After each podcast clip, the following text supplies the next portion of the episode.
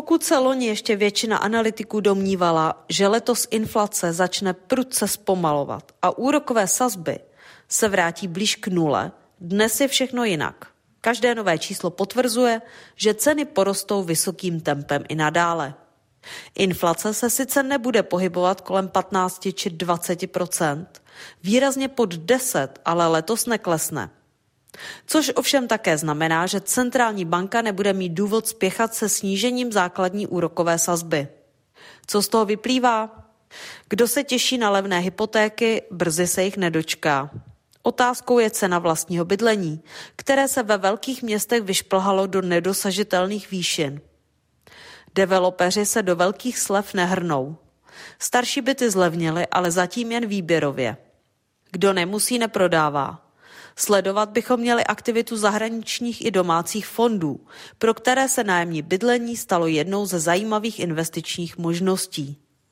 Navíc jejich schopnost financování v eurech za podstatně nižší úrokovou sazbu může na delší dobu zakonzervovat vysoké ceny bytů. Silná koruna je dalším důsledkem inflace. Kromě přímé podpory za pomoci intervencí České národní banky jí pomáhá i rozdíl ve výši úrokových sazeb v Česku a v zahraničí. Otázkou je, jak dlouho jí síla vydrží.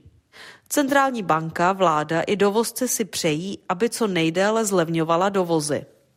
Exportéři se bouří už nyní a tvrdí, že dlouhodobě vyvážet za současné ceny koruny vůči světovým měnám nelze.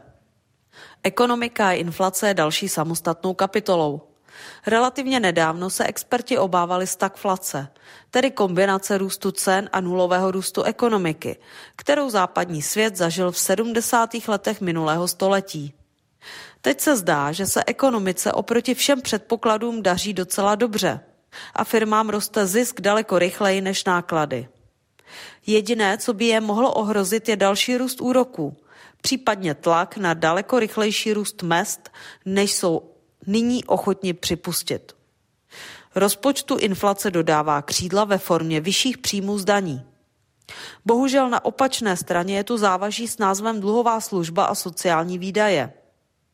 Výhodou je, že zatím neroste nezaměstnanost. Nevýhodou pak populistické sliby politiků o valorizaci kde čeho. Nutno dodat, že na stávající inflaci se minulá vláda i část současné koalice podílejí rovným dílem.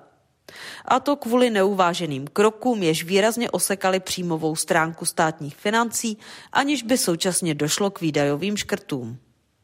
Vysoká inflace je obávaný jev, na který vyspělý svět díky dlouhému období klidu zapomněl. Centrální banky, včetně té české, nejsou ochotny zadusit ekonomický růst a srazit na kolena předlužené země vysokými úroky. A zatím postupují velmi opatrně a vyčkávají, co se stane.